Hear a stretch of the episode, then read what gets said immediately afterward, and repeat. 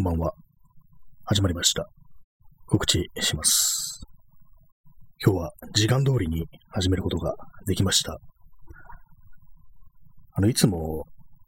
マイク、スマートフォンにマイクを挿してるんですけども、これはですね、延長ケーブルみたいなものが付属してたんですけども、それだとちょっと、いろいろこんがらがあるので、外してジャックに直で挿してるね、一番短い使い方をしてたんですけど、どうもそうするとなんかあんまり音が良くないというか、なんかね、ちょっとマイクがちゃんと刺さってないのかななんていう気がして、っていうのも、私はスマートフォンに結構ね、分厚いケースをつけてるので、それのせいでなんか、プラグが最後まで刺さってないのかななんていうふうに思って、で、今日はその長いケーブルを使って、録音しておりますと。そんなわけでございます。ちょっと一瞬見落としますね。はい。もしコロナにかかったような気がしたら、すぐコーラで洗えっていう。もうさっき思いついて、ツイートしたんですけども、いささか不謹慎かなと思いながら、こういうことをね、言ってしまう、そういう人間なんですけども、コーラで洗えっていうのは結構昔のね、有名な迷信で、要はですね、避妊をするのに、コーラで洗えっていう、なんかめちゃくちゃななんかそういう説っていうか、迷信ですよね。そういうのがあったらしいんですけども、なんでそんなのが出てきたんですかね。コーラで洗うっていう、コーラ確かになんかちょっと薬っぽいですけどもね。それだけなんですけども、もしコロナにかかったような気がしたらっていう、これはKW 社員の、あれですね、セーブ・ザ・チルドレンのあれなんですけども、もし殴られてそうな子供がいたらすぐ俺に言えっていう、あれ有名なあれなんですけども、最初はもし殴られてそうな子供がいたらすぐコーラで洗えっていうふうに書こうと思ったんですけども、それはあまりにもちょっとね、それはないだろうっていう感じのね、そういうネタにしていいことではないので、やめて、じゃあコロナはいいのかよって感じですけどもね、そもそもコーラで洗い自体が不謹慎なんだからっていうところなんですけども、そういうとこあるんですよね。耳かきさん、札束、ありがとうございます。一気に、ね、金持ちになりましたね。この乱雑になんかこの札束が広げてあるのがいいですよね、これ。でどちらかというと、なんか竹やぶで発見した的ななんかそういう、ボストンバッグの中に詰まってね、どっか捨てられたみたいな、そんな感じの札束っていうのがなんか味わいがあるんですよね、この画像は。アイコンというかね、結構なんかいつも気になって、私他の人に他の人の放送を聞くとき結構札束送ったりしてますね。そんな感じで、札束、ありがとうございます。いい名前ですね、耳かきさんっていうね。耳かき、私結構頻繁に耳かきするんですけども、今目の前に金属のね、耳かきが置いてあるんですけども、なんかあんまりやるなっていうふうに言いますよね。確かになんかやってると、なんかどんどんなんか可愛くなってくるような気がするんで、ひょっとしたらこれいかんのかなって思うんですけども、でもね、耐えられないですね。綿棒はあんまり使わなくなりました、その代わり。綿棒使うと良くないって言いますよね、耳かきは。逆に奥の方に時効をね、押し込んでしまうなんていう、そういう説があるんですけども、実際どうなんですかね。たまにYouTube で、ちょっとね、気持ち悪い話ですけども、耳かき動画ってありますよね。すごい、もっきり耳垢が溜まった人をね、処置する動画ってのありますけど、たまに見る時がありますね、ああいうの。すごくね、じれったい気持ちになるんですけども、でも最終的にはね、ごっそり取れるみたいなね、なんかそういうような、結構耳鼻科のね、お医者さんがそういうのをアップロードしてるっていうのは多くて、なぜかね、結構文字を見ると、ヒンズー語みたいな、ね、字幕が入ってるんで、私はインドの、ね、お医者さんとかがそういうのをアップロードしてるっていうのが多いのかなと思うんですけども、耳かきは、ね、耳かきはいいぞというね、話でございました。耳かきするなんか、なんていうんですかね、ああいうの、風俗じゃないですけども、なんか耳かきするサービスっていうね、耳かき喫茶じゃないですけども、ちょっとなんか結構グレーな感じのサービスありましたよね。なんかあれで、ちょっとね、客がちょっとおかしくなって、なんかストーカーみたいになって、それで殺人事件みたいなのあったなってことを今、ふとね、思い出してしまいました。ね、耳かきというね、単語でそんなね、マイナスなニュースをね、思い出してしまうというのは非常にどうかなって思うんですけども、そんな感じで今日もね、コーラで洗っていきたいというふうに思います。今日タイトルですね、快晴だったのに最後ずぶ濡れっていうのは、今日は東京かなり久々に快晴っていう感じで、33度とかいったのかな、最高気温。そういう感じで、夏日だったんですけども、そうなりゃね、出ないわけにいかないぞという感じでね、今日出てきました。そんな感じのね、一日だったんですけども、最後に帰る直前になって大雨降ってきて、ゲリラ豪雨ですね。それになって、ずぶ濡れになったというね、まあ、そういう話でございました。耳かきさん、ミクシーの耳かきが好きというコミには、今でもコミのメンバーがしょっちゅう撮れた耳かきの写真を載せています。ミクシーなんですね、ミクシー。まだあるという、ね、だけでなく、ね、コミがあって、さらに未だにそれを、写真を載せているっていうね、かなり熱いですね、それ。よそに行かないっていうのは、なかなかね、結束が固いというか、もう完全に、あれですよね、もう、登園の近いかっていう感じのね、あれですよね。死ぬなら同じ日にっていう感じのぐらいの気合を感じますけども、そこでね、耳かきの写真を載せてるっていう、まあね、見たいしね、見せたいっていうね、気持ちはちょっとわかりますね。なんか、でかいの撮れたらっていうね、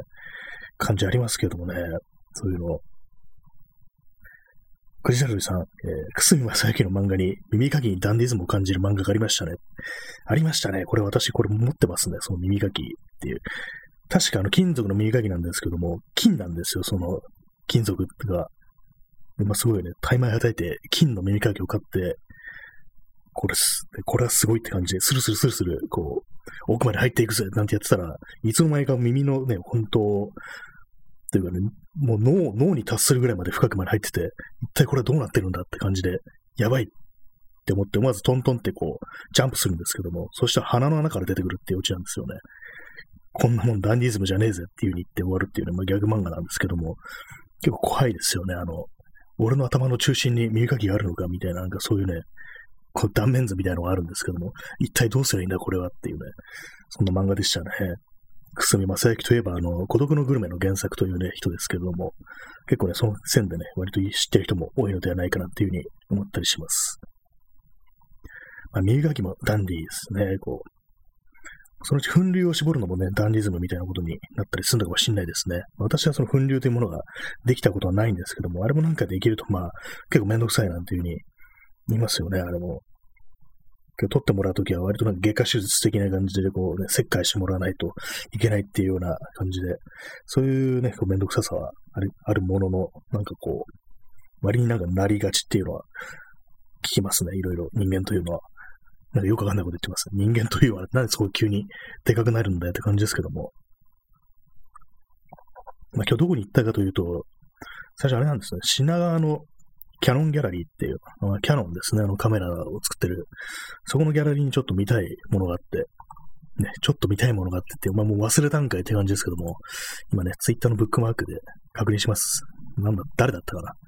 忘れてんのかって感じですけどもね。石本康弘写真展、色と形っていう、これはどういう写真かっていうとね、多重露光ですね。まあ、昔のまあ、フィルムカメラとかでね、同じフィルムのコマに何枚もいろんな、ね、情景を映し出すというかね、まあシャッターを切ると。普通だったら失敗なんですけども、それまあ、あえてやるということで、それがまあ、どんなやつかっていうと、木をね、木のシルエットを取って、でそれをね、またずらして、そこの木のシルエットに色をつけるような感じで、何度もね、シャッターを切るっていう感じで、そこからね、なんかいろんな色が生まれてきたり、ね、形が生まれてくるっていうね、ちょっと面白い、あれでしたね。で、まあね、キャノンギャラリーなんです、品川なんですけども、あの辺なんかもう再開発されて、まあ、非常になんか街のスケールっていうものが、ちょっと変になってて、なんか地図見ても、こっからここまでどのくらいかかるんだろうってよくわかんないんですよね。まあ、今日自転車で行ったんですけども、自転車を止めて、ここから少し歩けば、200メートルぐらいでキャノンギャラリーかっていう風に歩くんですけども、もう今日暑かったんで、もう体力がもうその時点で、もう限界に達してるっていうような状態で、でももう終わりが5時なんですよ。17時なんですよ。なんで、もう終わっちゃうから早く行かないとって感じで、もうフラフラの状態で、もう半分ゾンビみたいな状態ですね。そういう感じでね、行ったんですけども、まあ、あの辺なんかちょっと気持ち悪いですね、ちょっとキャノンギャラリーじゃないや、ギャラリーっていうか、再開発された品川っていうのが、なんかね、まあ、人とかいるんですけども、まあコロナっていうのもあると思いますけども、やっぱりまあ、商業ビルみたいになってるんですけども、その辺のタワーとかが、なんかね、変な感じでしたね。お店とかがね、やっぱり休みっていうのもありますし、結構もう撤退してる店もね、結構ありましたね、見てみたら。まあ、最初にそこ行ったんでね、もうかなり疲弊して、ね、太陽もすごいね、日も高く照っているしっていう感じで、でもそこからね、まあ、ちょっと移動して、どこに行ったかというと、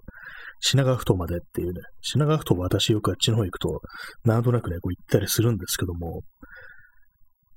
今日まあ、またこう写真でも撮ってやるかみたいな感じで、でまあ、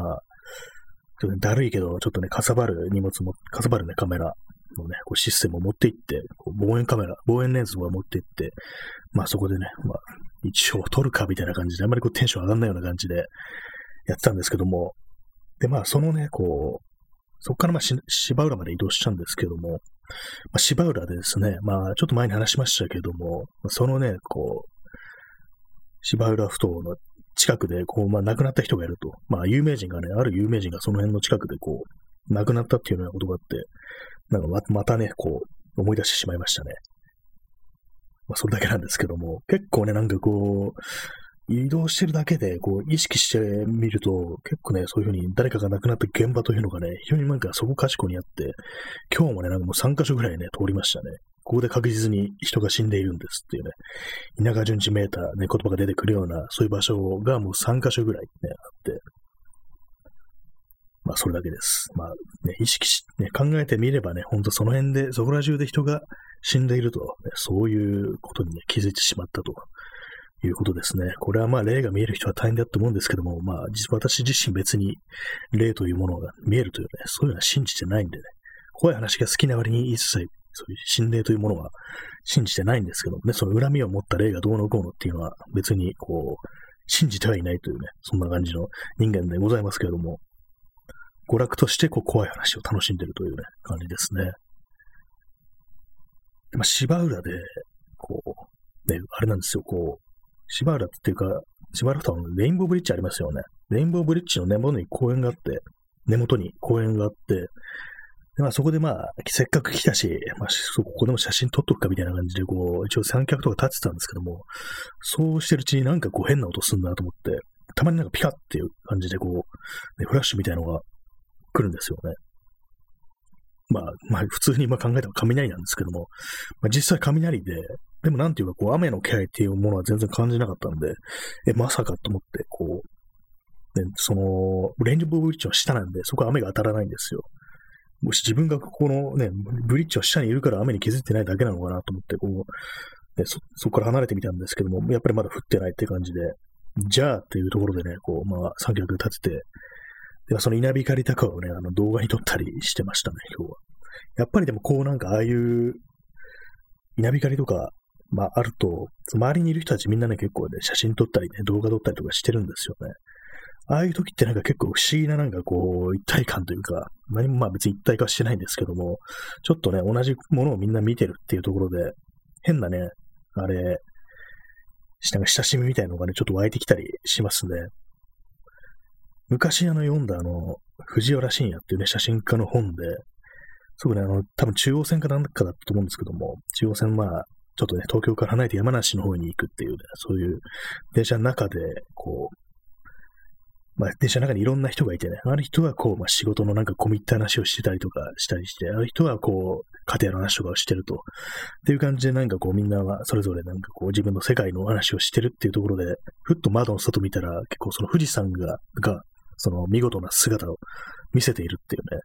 そういうことがあって、でその富士山が見えた時、車内のみんなが黙りこくったっていうようなことがあって、そういうなんか温かいものを感じたっていうような、そういうなんかエッセイがあったんですよね。今日のその稲光というか、ね、雷雲みたいなものを見て、少しね、それを思い出しましたね。まあね、別のとこだったらもう殺し合いですからね、人間というのは。まあ、雷によってこう、そういうね、一時だけでもこう、ね、人が繋がったなんていうね、ことは別にないんですけども、まあこういうようなね、ことをね、東京オリンピックで、というものに対して考えている人がいるのかもしれないなと思ったらなんかこう、気持ち悪くなってきましたね、あれ。ね、全然こう、一体化する気持ちじゃないっていうね、ふうに言いたいですけども。まあ、今日もあれ、国立競技場の近く通ったんですけども、まあそういう感じでね、もう稲光もしてたし、なんかちょっと天気怪しいんで、帰ってきました。まだ寄らないで、まあ、また行けばいいだろうという感じで。まあ、ただもうすぐ始まっちゃうんですよね、オリンピックが。雨も降るだろうしって感じで。で、まあそういう感じだったんでね、こう、結局行かなかったんですけども、ただその、国立競技場の方にこう曲がっていくところに警備員みたいな人が2人立って、ちょっと前まではね、いなかったんですけども、やっぱりなんかある程度交通規制みたいなのが起きてるみたいですね。なんか不気味ですけどもね。で、まあ、そんな感じでもう、ね、帰って、やばい、これ、雷来てるし、雨降るぞっていう感じで、こ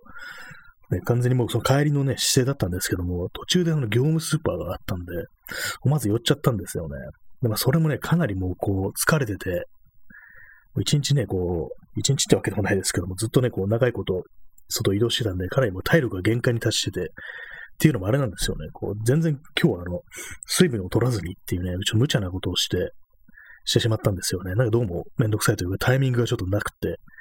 そういう感じなんで、かなりこう、熱がこもってるような感じで、すごくしんどくなったんで、で、まあ、業務用スーパーに入って、こう、いろいろ見てたら、なんとクラフトコーラというもののね、こう、ペットボトルなんですけども、クラフトコーラが置いてあって、まあ、最近なんかいろんなところでね、ありますよね。コーラのクラフトっていうのが、自前でコーラを作るなんていうね、そういう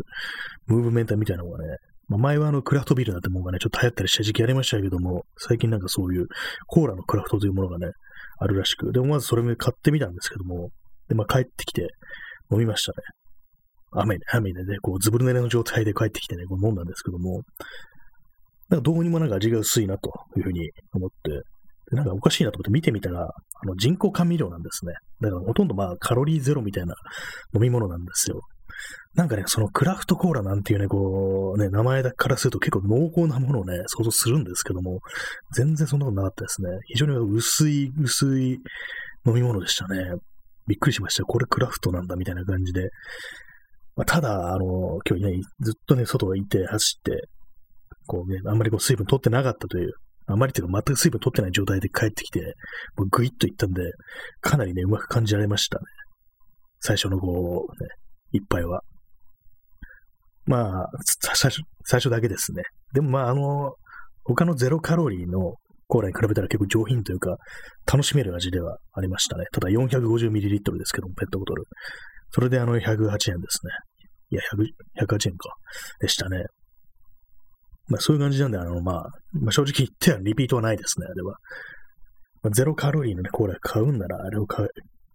ちにするかなぐらいの、ね、あれであって、あんまね、そのクラフトっていうね、感じかというと、そうでもなかったですね。まあ、上品な味であることには変わりないですけども。まあ、そんな感じでね、今日、非常にこう、ずぶ濡れの状態で帰ってきたんですけども、どうもね、私がこう、帰るタイミングっていうのが、ま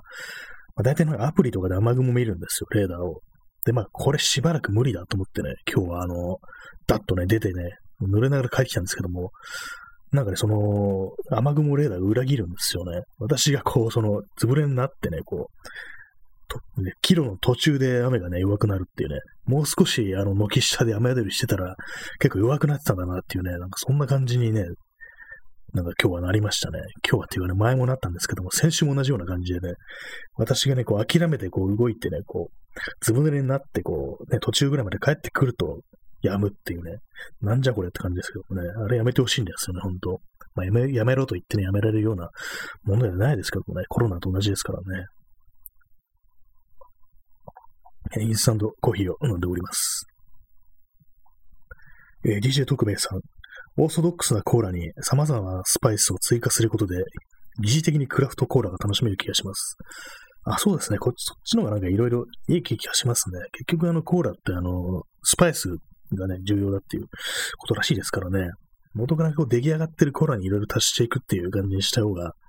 いいんじゃないかなというようなことはね、確かに言えますね。私も普通のコーラにたまにこうレモンとかをね、こう、絞るっていうかね、レモン汁みたいなの売ってますよね。ちょっとプラスチックの容器に入ってある料理とかに使うような、あれをね、たまに入れることあるんですけど、結構ね、合いますね、あれは。初めからなんかレモンコーラとか言ってね、言ってるものよりも、結構ね、なんかちゃんとそのレモンの味がするっていうような感じで、割といけますね。ゼロカロリーのコーラに、こう、生のね、レモンとか絞ったりすると結構ね、いけるようになりますね。まあ、いろいろこうコーラというものも、こうなんか秘伝のね、なんかあれがあるって言いますけども、よく考えたらいろんなところが出してるよなっていうふうに思いますね。まあコーラといっても、コーラというね、名前がついてるだけで、飲んでみるとそんなコーラっぽくないなっていうのは結構ありますけども、インカコーラっていうのをね、今年初めて飲んだんですけども、最初はなんとなくね、こう、なかなかいいじゃんみたいな感じで、こう、飲めるんですけども、途中でまあまあ飽きてくるっていうね、そんなね、コーラでしたね、インカコーラ。あれもなんかね、こう、缶とかね、金色の感じで非常になんかいいんですけども、なんかこう、あれですね、まあ要はリピートはないなという、そういう味でございました。私もね、なんかこう、まあクラフトコーラね、まあ上品な味でしたけれども、あれをなんか、私はね、結構バカな飲み物が結構好きなんで、サンガリアとかが出してるね、こう、意味のわかんないね、こう、デカビタ系のあれですよね。ああいうのね、割とこう、ドデカミンだとかね、ああいう頭の悪い飲み物って結構好きなんですけども、なんかああいうの飲むと元気になるような気がして、たまにこう飲んでしまうんですよね。まあ、エナジードリンク未満のこう、カンフル剤的な感じですかね。そういう感じでこう、たまに飲めてしまいましたね。クシザルさん、ライフガードもそうですね。ライフガードもね、時折飲んだりしますね、あれは。なんか緑色というものがね、なんかこう、いいんですよね。こう、なんか、肌が緑色になってね、巨人になりそうなね、そんな気がしてくるんでね、ちょっと盛り上がるんですよね。こうやってはいけないやり方で元気になるみたいな、なんかそんなようなね、ところがあって。緑っていうのはね、不思議な色ですね、飲み物で。いろいろありますけどもね、メロンソーダとか。DJ 特命さん。天候は人間にはどうにもならないという意識が異常気象や気候変動に対する日本人の鈍さの原因かもしれません。あ、これ結構ありますね。なんかこう、毎年台風来るからもう、こういうもんだからって諦めようみたいな感じで、この気候変動に対しても何の手立てもね、ないっていうような、それね、結構確かにあるかもしれないですね。自分の中にもね、やっぱりこう、まあこういうもんでしょみたいな、そういう諦めって結構ね、あると思うんですよね。やっぱり毎年の台風っていうもんがこう、そういうようなね、あれ、意識を呼び込むというか、まあ、あとあれですよね、天皇制ですよね。ってね、急にこう、なんかあれですけども、やっぱりこう、その神というものがね、いるというね、考えるとね、やっぱその、すべてが上から降ってくると、そういう感じでね、仕方ないからっていう、ね、諦めみたいなものを生むっていうのは、ね、結構あると思いますね。やっ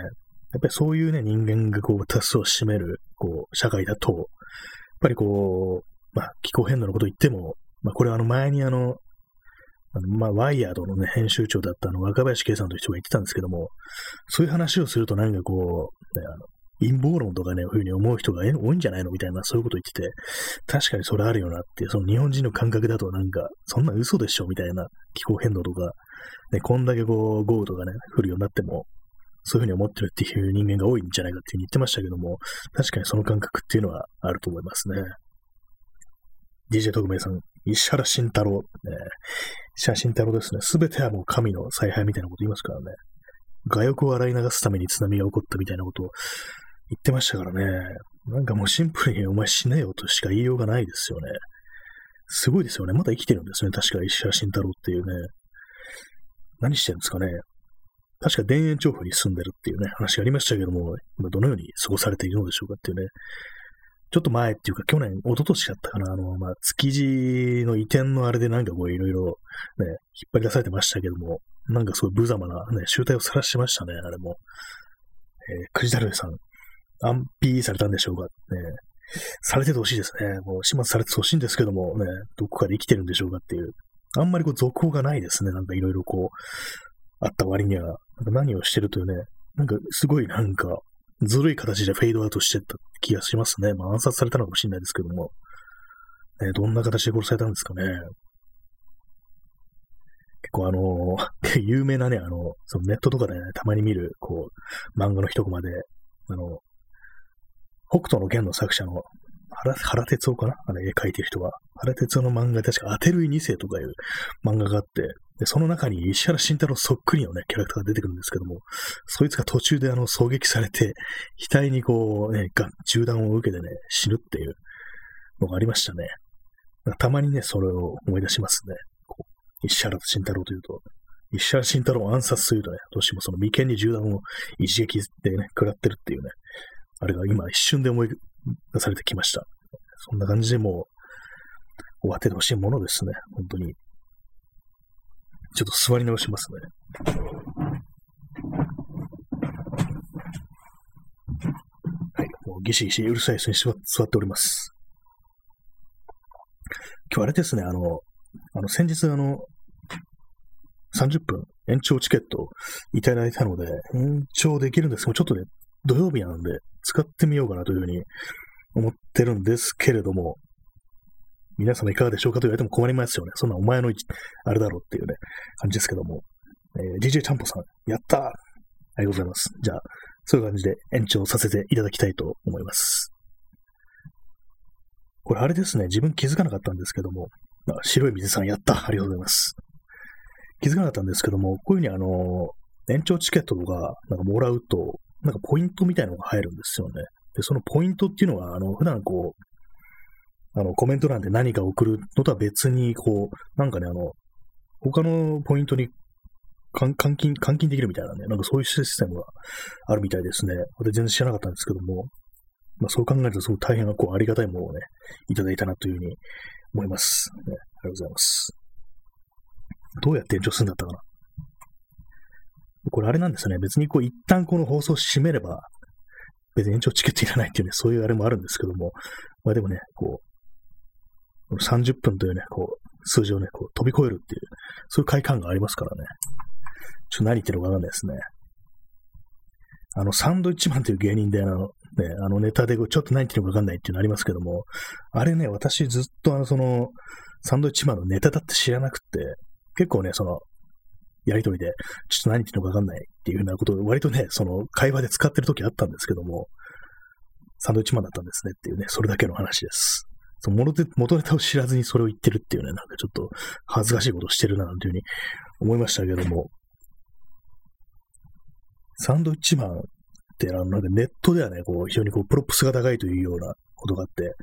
なんかね、ちょっと名前覚えてないんですけども、なんか片方の人、垂れ目の方の人ですね。なんか人がね、ちょっと一種のセックスシンボルみたいになってるみたいなね、なんかそういうようなね、こと言ってる人がいて、なんかね、なんかセックスアピールみたいなのはね、なんか私男ですけども、なんとなくわかるような気がしますね。割になんかセクシーに見えますね、人は。ちょっと何言ってるのかわかんないですけども。最近なんか男の話をよくしますね。いい男の話を、この音ではよくしてますね。草刈正雄とか。くじだるりさん。二人とも元ラグビー部ですしね。あ、そうなんですね。だからあんなガタイがいいんだっていうね。よく芸人とかでね、こう片方がガタイってのありますけど、二人ともなんか同じような形で、こうね、ガタイがいいっていうの結構珍しいような気がしますね、あれは。ちょうど同じぐらいっていうのがあって、延長します。はい。そっか、下のアイコンを押さなきゃダメなんですね。ちょっと今までね、さっきまで使い方わかんなくて焦ってましたね。一回前に使ったことあるんですけども、わかんなくて焦ってました。これで30分で、ね、終わったりしたらバカみたいだなというふうに思ったんですけども、まあ、その辺はね、こう、まあ、バカなんだっていうね、形ですね。インスタントのコーヒーを飲んでいます。クジャルさん、NP だーっていうね、なんで P になったんだろうって延長は多分 NG ワードじゃないですよね。私なんか全然こうコメントとかね、あんまやったことないんでね、こう、何が NG ワードなのかちょっとわかんないんですよね。多分、使徒がね、サツが NG ワードだと思うんですけども。DJ 特命さん、芸人、体育会が多いですね。柔道部出身とか。あ、そうなんですね。なんか割となんかあんまそういうイメージなかったんですけども。確かになんか妙に、ガタイのいい人が多いような気がしますね。なんですかね、やっぱりこう、あれですかね、上下関係みたいなものがあると、そういうところに適応しやすいっていう、そういうところから、体育会系出身の人がお笑いをやるっていうのがあるんですかね。何なんですかね、考えてみると、ああいうお笑い芸人っていうのは、何なんでしょうか。なんか、人を笑わせるというのは、お笑い芸人しかやっちゃいけないっていう風なことをたまに思いませんかっていうね。なんか私がこんな放送してる私がやるのもおかしいですけども、なんかね、本来人を笑わせるのは芸人がやることであって、他の人間がやるべきことではないみたいな、ちょっとね、うっすらなんかそういう考えって自分の中にあるような気がしたりして、だからなんかこう、あんまりこう、ふざけたこと言うのも、こう、気が引けるみたいなね、感覚が、多少はね、なんかあるような気がするんですけども、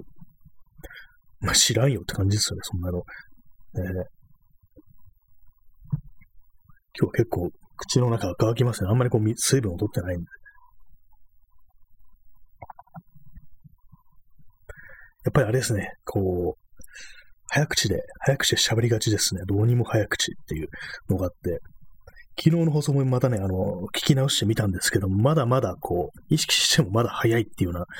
感じがあって、こう、普段ね、こう、人と喋ってるときそんなに早口っていうわけでもないんですけども、こういうラジオってなると、なぜかね、高速で喋るっていう感じでね、なってしまうんですよね。まあ、それだけでございますけども。頻繁にこう、インスタントコーヒーを口の中に含んでますけども。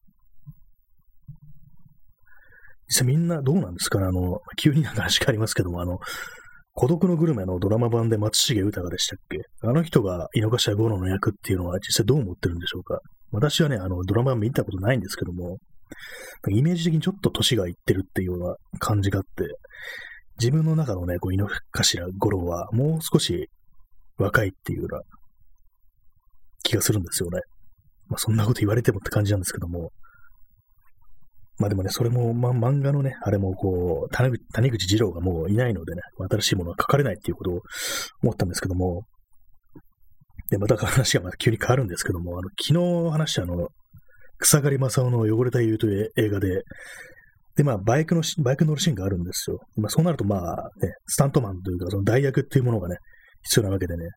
で、まあ、その映画でね、こう、草刈正雄の代役をやった人が、すいません、名前忘れました。検索します。この人がですね、なんかこう、非常にね、こう、ルックスがいいという、ね、ようなことでね、それでなんかこう、草刈正雄の代役というかね、こう、スタントマンになったっていうね、そういう、いきさつがあるらしいんですよ。で、なんかそんなにすごい渋い人なのかと思ってね、こう、検索してみたら、確かにね、すごい、こう、絵になるね、顔してるんですよね。まあ、はい、またあれです。こう、いい男の話をしますね。これがなんかね、こう、顔の特徴が面白くって、あれなんですよ。谷口二郎の絵みたいな顔してるっていうとね、これあれですけども、そういう、本当になんかそういう顔してるんですよね。ですね、平忠彦って人ですね。まだ存命ですね、この人。そうね、画像検索とかして、ね、もらえるのわかるんですけども、なんか本当に、これなんか谷口二郎の漫画に出てくるよね、この顔みたいな、ね、顔してるんですよね。確かにこれは代役になるわ、みたいな。で、これ思いましたね。DJ 特命さん、井の頭五郎のイメージ、丹下文七と完全にごっちゃになりますね。丹下文七って、誰ですかね？丹下段平ではないですよね。丹下段平。ちょっと検索してみますね。文七。何者なんでしょうか？丹下文七。昔の人っぽい名前ですけども。あれ出てこない。丹下文七。くじだるいさん。テック21カラーのヤマハで走ってた人ですね。これ平さんの方ですかね。こっちは。丹下文七ではないですかね。丹下文七出てこないですね。何者なんですかね。丹下文七で検索したら、あれなんですよ。ツイッターアカウントが出てきたんですけども、この人ですかね。全然こう、1フォローで0フォロワーっていう、あれで、最新のツイートが2010年5月6日で、焼酎飲んでるっていう人なんですけども、この人ではないですよね。井の頭五郎。おそらく違うと思うんですけども。なんか出てきましたね。丹波文七でした。丹波文七。でも、丹下文七って人は一応いるにはいるんだっていう感じですね。丹下文七。丹波文七。画廊伝のね、人ですね。画廊伝もあれですね。谷口二郎の、ね、あれですよね。あんま僕、内容ちょっと忘れちゃったんですけど、格闘家の話ですけども、丹波文七。確かにまあ、同じ谷口二郎ということでね、絵が似てるというかね、キャラが似てるってあれで、たまにね、ネットだとね、コラで使われてるっていうね、ありましたよね。井の頭五郎がそこで、洋食屋でアームロックする回の、あれがね、急になんか画廊伝のコマに変わるっていうようなのがあったりしてね、なんか急に血生臭いね、格闘シーンになるっていうネタがありましたけども、あれですね、画廊伝っていう。いろんなの漫画にしてますね、谷口二郎は。私全然格闘技とかね、詳しくないんですけども、どうなんですかね、ああいうのを見てると余るんでしょうかね。で、かなり適当なこと言ってますね、なんか。結構ね、あんまりこう、プロレスとかね、そういうものに興味持ったことがなくて、ただ、プロレス、私のね、結構ね、兄がね、結構プロレス好きなんで、なんかその辺のね、資料をね、結構本棚に揃えていたことがあって、でも子供の頃ね、そういうもの、まあ本とかね、漫画とか読んで、ある程度ね、こう、とかね、分かってますね、なぜか。その力道山が非常にこう、馬場に甘くて、猪木に厳しく当たってたってことはね、知ってますね。靴べらでぶん殴って、その時は本当にやめてやろうかと思ったなんていうね、ことを言ってたなんていうのを、その漫画で読んだね、記憶がありますね。まあ、そのぐらいの、あれしかないんですけども。まあ、猪木どうなんですかね。今、入院中みたいな感じで、結構まあ、よぼりとね、してるような感じですけども、まあ、あんまりこう、よく知らないのにね、そういうこと言ってもって感じですね。結構あれですね、なんかいろんなこう、世の中にはいろんなこう、そういう、まあ、スポーツ、モータースポーツだとかね、そう格闘技だとかいろんなものがあると思うんですけども、結構これ、漫画というものになってるんだなっていうふうに思うんですけども、でそれでね、思い出したのが、種口二郎の、ね、昔読んだね、漫画で、ボクシングのあれで、確かね、タイトルナックルホースっていうのがあって、まあ、これはまあ、よくあるね、こう、天才的な、こう、才能を持つ若いボクサーをね、こう、プロモーターが見出して、こう、いろいろね、こう、画策してね、尽力して、こう、スターに押し上げようっていうね、そういう話なんですけども、すいません、これ完全にネタバレしますけども、最終回ですね、これ多分なんか打ち切りなのかなっていうふうに思うんですけども、もう一世一代のね、こう、すべてをかけてそのプロモーターがね、仕掛けた試合というものにね、こう、向かう途中のね、主人公のね、そのボクサーが、途中、自転車で行くんですよ、会場まで。途中、事故って死ぬっていう終わり方なんですよね。で、それで、こう、来ないんですよ、会場に。で、来ないことによって、その、プロモーターね、すべてをその試合にかけてるんですけども、まあ、それがね、流れたとなったらもう破滅なんですよ。で、まあ、それで、こう、もう俺はおしまいだっていう感じでね、もう、完全に頭おかしくなってね、わめき散らして終わりっていう、なんかね、こう、どうしようもない、ね、こう、なんとも言えない終わり方をする、そういう漫画がありましたね。強烈な印象を残ってるんですけども、結構谷口二郎のボクシングの漫画というのいくつかあって、確かもう一つね、なんか青の時代っていうね、漫画で、そっちはなんかちゃんと終わってたような気がしますっていうのはあれですけども、そのナックローズの方はね、なんかそういうなんか悲惨な終わり方をするっていう、まあ確かに人生こんなもんかもしんないななんていうね、ことを思ってしまうんですけども、ね、気が狂って終わるっていうね、自転車事故って死ぬっていうね、しかもなんかその、引っ掛けられた感じでね、こう、落車して、で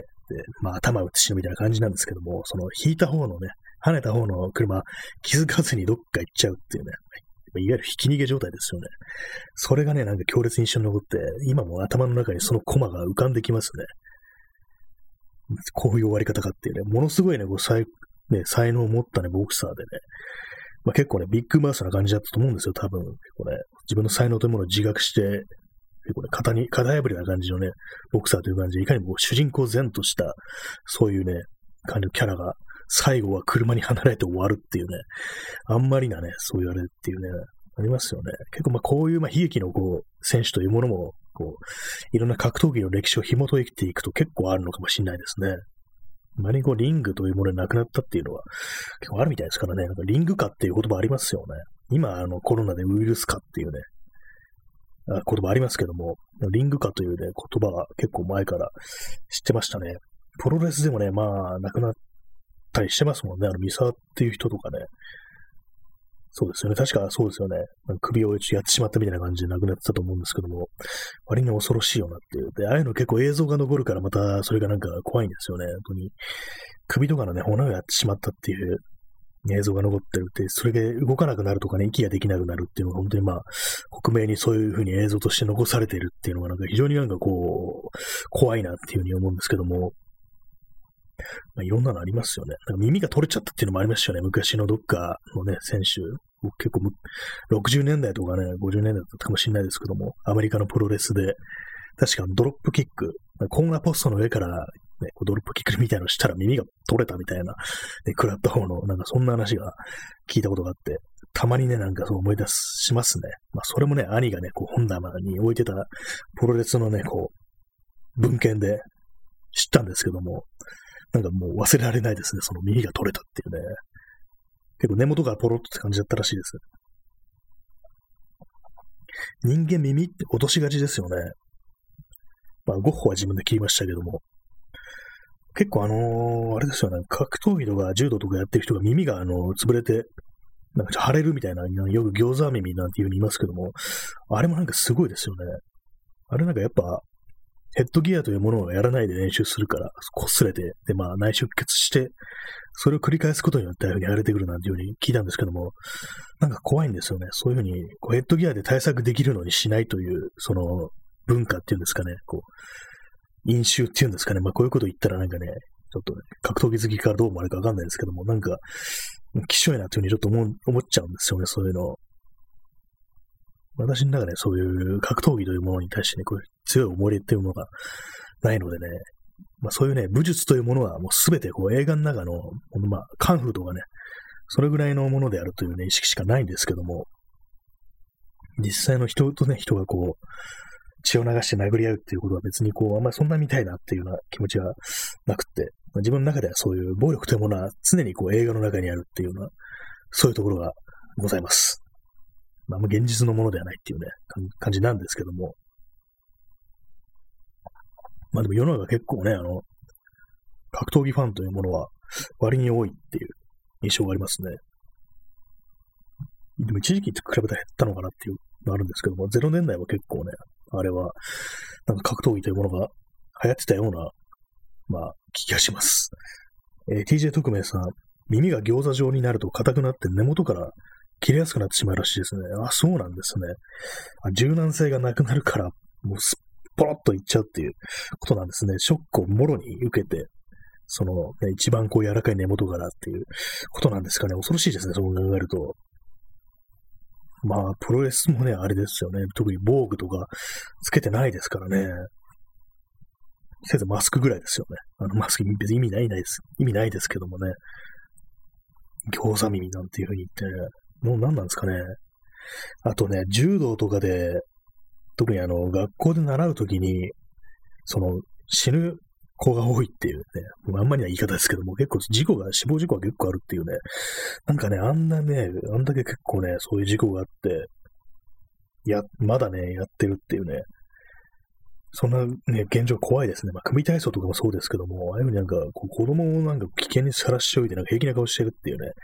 非常にこう、なんかサディスティックな文化というものがありますけども、なんかね、こういうのもね、一種の、まあ、虐待なんですけども、ちょっとね、成分としては若干なんか性的虐待を見えたものも入ってんじゃないかっていうね、そう痛めつけといてなんか喜ぶっていうのはね、もう日本人の正義じゃないかっていうね、この放送で何度も話しますけども、久世照彦という人が書いた、ね、怖い絵という本があるんですけども、その中にこう、昔のね、こう読み物の中で、こうね、剣士がね、美少年の剣士がこう血を流してる、倒れているというね、そういうものを見て、なんか性的興奮を覚えたっていうね、非常に恐ろしいこと書いてあったんですけども、なんかその感覚ってものは日本人にとって非常にこう馴染み深いものではないかなということをね、ふっとね、思うんですよね。またね、性的な話をしてますね。こう非常にこう、性的な放送になってますけども、ね、差がとか言って性ですけどもね、なんかね、そういうことをね、結構思ったりするんですよ。怖いんですよね、なんか。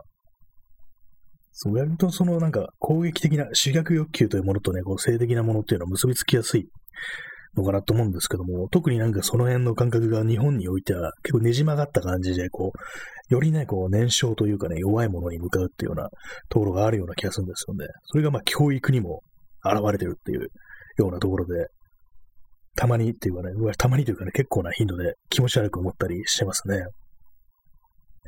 でもその久世照彦のね、怖い絵の話は他にもいろいろあって、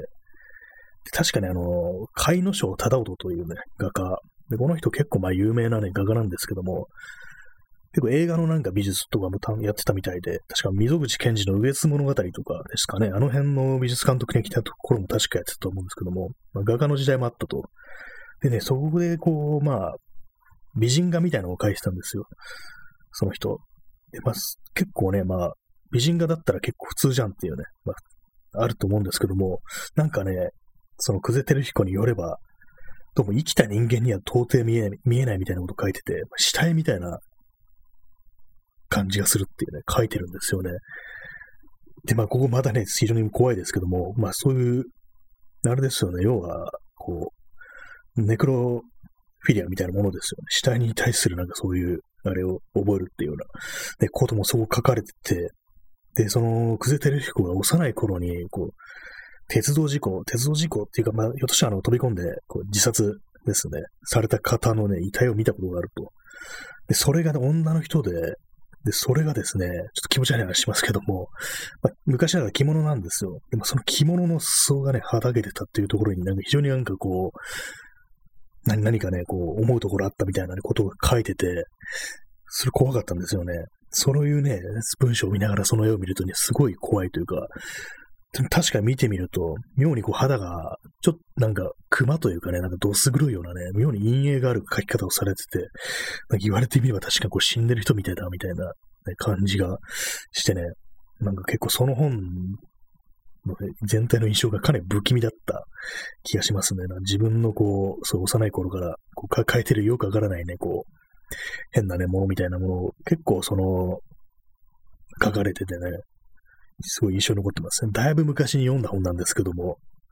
結構ね、怖い本です。この、怖い絵ですけども、文章もまあまあ怖いです。この本、久世照彦の、怖い絵っていうね、ストレートなね、話、タイトルですけども、怖い絵っていうタイトルの本って確かいくつか出てるんですよ。これ他の人がね、書いてて、まあ、それも普通になんかこう、怖い絵についてこう、語ってる美術史家の方の本だったと思うんですけども、結構有名な人だったと思うんですけども、そっちではなくて、久世照彦の方の怖い絵というね、そういう本がございますのでね、気になるという人がいましたら読んでみてもらえたらなっていうふうに思います。まあ、変なものにひょっとしたら目覚めてしまうのではないかなっていうね、ことを思ってしまいますけども。でも久世照彦っていうと、どうしても広角機動隊に出てきた久世というキャラを連想してしまいますね。まあ、名前だけなんですけども、内容をちょっと忘れてしまいましたね。まあ、そんな感じでね、今日はね、だいぶこう、死体の話をね、こうしてるな、というふうに思うんですけども、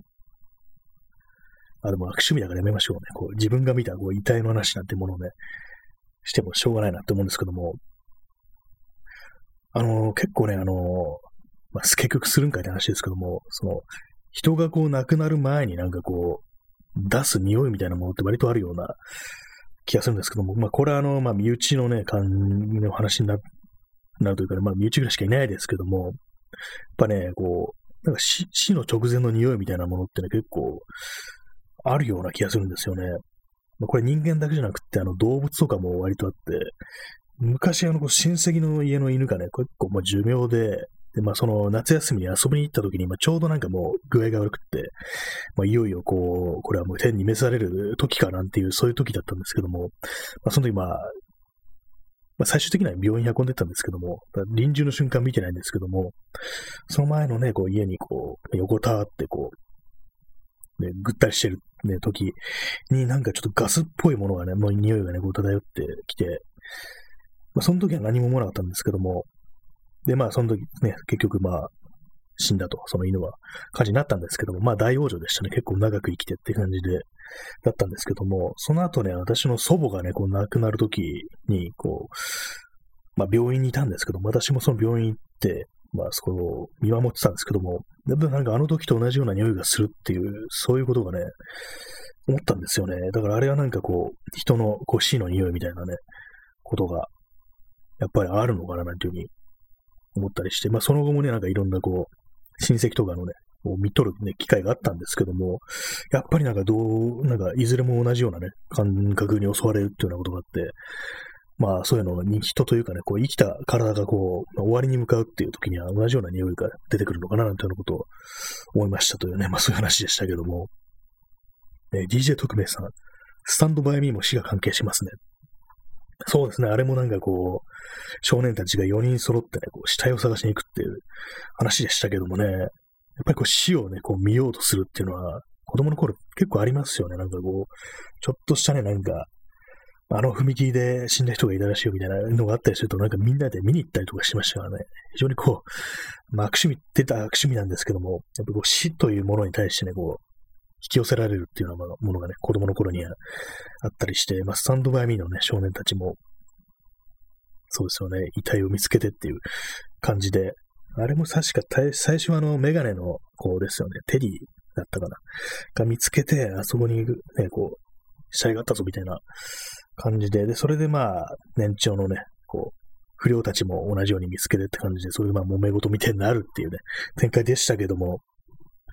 ぱりなんかこう、もともとそのスティーブン・キングの原作だと、ね、ホラーの季節のね、四季のね、こう、恐怖の四季っていう、連作の中の一つっていうね、その中の秋だったんですけども、それだけあってね、結構最初から最後まで死の気配みたいなものが割と濃厚なんですよね。特に主人公のね、ゴーディっていう男の子が、お兄さんがこう事故で亡くなってるっていうね、あれなんで、最初からね、こう、そういうふうに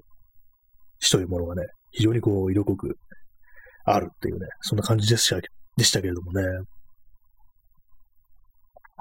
映画だとなんか割とこう、まあ、少年たちのね、夏の体験談みたいな、体験談つったらないですけども、なんかね、出来事みたいな感じでしたけども、原作は割に怖いっていうね、そんな感じの終わり方をしてたような、ね、記憶がありますね。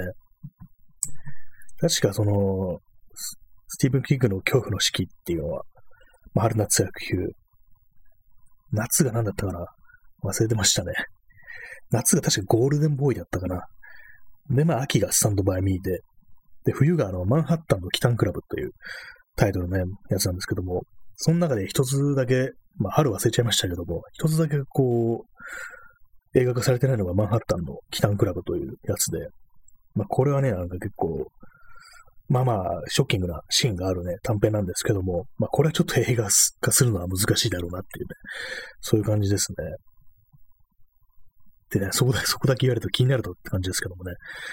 まあ、なんていうか、こう、首がスパーンとね、飛ぶシーンがあるっていうような、そういうあれなんですけども、まあ、そういうあれもあってね、ちょっと映画化しづらいのかな、なんていうふうに思ったりはしますね。インスタントコーヒーをすべて飲み干しました。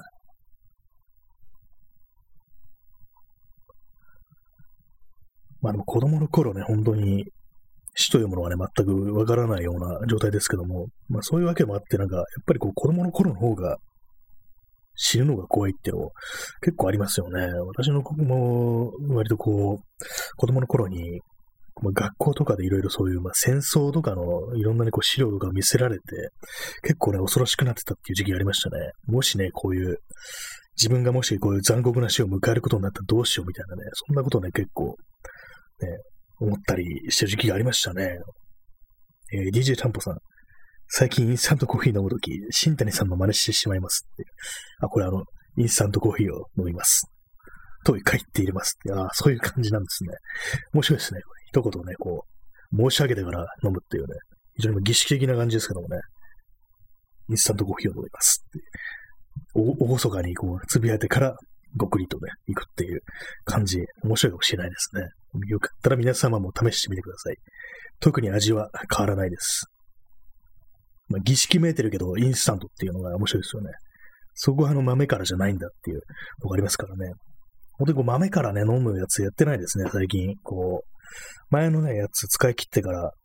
まあ、別にインスタントでいいやみたいな感じになってしまい、まあ、実際ね、私そんな凝った感じで、ね、ちゃんと入れないんですよね。めんどくさいから。本当になんかフィルターにこう、バサバサっとね、こう入れて、ポットから直でお湯を注ぐ。それだけっていう感じで、たまになんか蒸らすのもめんどくさくてやらないっていう感じになっちゃうんですよね。そうなるとそんなにこう、香りとかちゃんと出ないしっていう感じで、別にっていうね、わざわざ、ね、その豆、まあ豆も引いたやつなんですけどもね、そういう感じで別に高いものでもないもので、なんかたまにこう買ってきて、まあでもね、こうでもねって言いながらこう入れるわけなんですよ。まあでもね、こうでもね言ってないですけども、今ちょっと急にこう、あれですね、稲川淳二の真似をしたくなってっていうことがね、思って、で、まあ私ツイッターに稲川淳っていうふうに書くことがあるんですけども、それはサザンオールスターズのね、桑田佳祐が昔稲川淳という映画を撮ったことがあるというのがあって、で、それを思ってこう稲川淳なんて書いたりするんですけども、どうもね、その本家のサザンオールスターズの桑田佳祐が、なんか G 稲川とか言ってね、J かななんかそれで、まあすでに最初、もうネタにしてたみたいですね、自分で。稲川淳二みたいな格好をして、こう、稲村、ジェーン稲村ですみたいなことを言うっていうね、そういうような曲紹介がなんかあったらしいんですけども、どうやら、今日稲川淳二の YouTube チャンネルを見ててね、そんな話をしてたんで、あ、もう本人が先にやってたんだみたいな感じで、ね、自分は淳稲川でね、うまいこと言ったなんていうふうにこう、思ってたんですけども、もうそんなのね、本人が当の当にやってたと、そういうことでしたね。稲川淳二の真似自体はね、あんまり似てなかったですね、桑田佳祐。やっぱりちょっと声がね、違うっていうのがあったりして。まあ、声真似って難しいですからね、本当自分の声をなんか本当にこう、根本から変えるっていうね、モノマネ芸人とか見てるとそういう感じのもんですけども、本当になんか自分の声というものが全然こうね、変わってね、他の人の声になってるっていうふうに思うんですけど、よくああいうのをやるようななんていうふうに思いますね。あれもやっぱり自分にはできる、できないっていうのあって、その中でまあ一番うまくできるのを選んでやってるから、すごくこう見えるというかね、こう聞こえるのかなと思うんですけども、やっぱりその人の特性みたいなものに合った真似というものがあるんですかね。そう考えると自分にできる真似ってなんだろうっていうふうに思うんですけど、あんまりこう思いつかないなっていうようなことはたまに考えたりしますね。まあ、別にその芸人じゃないから持ちネタなんてなくてもいいんだよって感じですけどもね。まあね、松村邦弘のビートたけしの真似とかね、本当に似てますからね。一体どのようになってるのかなっていうふうに思いますけども、稲川淳二のモノマネしてるなんか BB 五郎っていう人もいましたね。あの人もかなり似てますね。最初にモノマネをしてるね、映像から見たから、その、つけひげをつけて、モノマネしてる映像から見たから、なんかひげがないのを見ると、この人誰みたいに思って、なんかがっかりするみたいなね、そんなことをね、こう思ったような記憶がありますけども、まあ、皆さんもね、こういうモノマネができますというのがあったのね、送ってくださいと言いましたけども、まあ送れないですからね、これボイスメッセージ送れないですからね、ポッドキャストの方ならそのボイスのメッセージを送れるんですけども、このね、放送はこう、そういう音声のメッセージを送るということができないので、ラジオトークではできないという感じでございますね。ほんとあれですね、なんかほんとトンとそのポッドキャストの方やらなくなってしまってて、多分結構経ってると思うんですけども、ね、2、3週間経ってると思うんですけども、そろそろやらねばみたいなことは思ったりしますね。僕やっぱりこのライブでやるのとは感覚が違うのでね、あっちの方じゃないとできないことというものを割にあるのかななんていうふうに思ったりしますね。こっちのですね、ライブの放送で、しょっぱなの一言でふざけるのって結構難しいんですよね。なぜなら、こう、開始すぐの状態では0人っていうのが、まあ、多いので、まあ、すぐにね、皆様来れるわけではないのに、多少ね、こう、タイムラグがあると、そうなると、まあ、誰もいないときになんかふざけてるみたいなね、状態がね、発生してしまい、それがなんかちょっと厳しくなるんですよね。まあ、人が来てからこう始めるっていうね、もありますけども、それもなんかね、こうちょっとね、こう難しいというか、心構えみたいなものが違ってくるというのがあって、そういうね、冒頭の一発ね、こうネタを言うのなら、そう、ポッドキャストの方がいいっていうね、確実にまあ再生した人は聞いてるということなんでね、そっちの方がやりやすいっていうのはありますね。割にね、こう、なんかどうでもいいようなことを言ってるような放送ですけども、結構ね、なんか、これはなんか、ちょっと今言えないな、みたいなこと結構ありますね。ちょっと今恥ずかしいな、これ、みたいな。まあそういうのがあってね、なんかたまにこう、酒というものをね、入れてからやった方がなんかこう、殻を破れるんじゃないかっていうね、そういうことをね、思う時もあるんですけども、割にこう、普段こう、これやってない時とかね、日中とかになんかいろいろ考えてて思いついたことも割にあるんですけども、なんかこう、いつ始まると言えないっていう時はね、結構ありますね。なんかね、そんなことやれてもって感じですけども、本番になったら恥ずかしくて言えないみたいなね、そういうところが結構あるんですよね。まあでもね、頑張ってね、なんかこう、泥酔してね、こう、決めていけばいいのかなというふうに思ったりすることもあります。まあ本日はこういう形でね、延長チケットを使用させていただくという形でね、こう、1時間、久々の1時間の放送でしたけどもね、最初のライブマラソンの時は、毎回1時間でしたからね、結構長くやってたなと思いますね、あれね。毎日1時間ここでライブ放送で喋るっていうね、ようなことよくやってたなって思うんですけども、あの時はね、あれが普通だったんで、割にまあ人間慣れるものだという思うし、で、まあやらなくなるとすぐにこう勘というものは鈍るな、なんていうふうに思うんですけども、あれですね、なんかこう、ポッドキャスト的なもの、ラジオ的なもの、最初ね、こう去年からいろんな人が始めましたけども、結構ね、最終的に残ってるの2人ぐらいになったなっていうね、私も含めて、まあそんな感じなんですけども、まあ私はこれからもやりますと。それでは、さよなら。